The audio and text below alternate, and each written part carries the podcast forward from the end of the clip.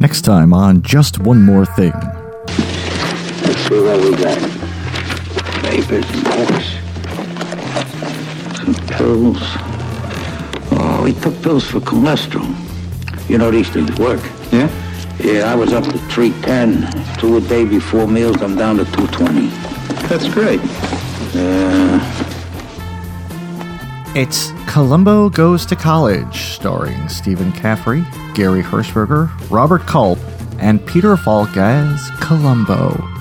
Join John Morris, RJ White, and special guest, Richard Massara. Listen to new episodes of Just One More Thing at jomtpodcast.com or in the podcast section of iTunes.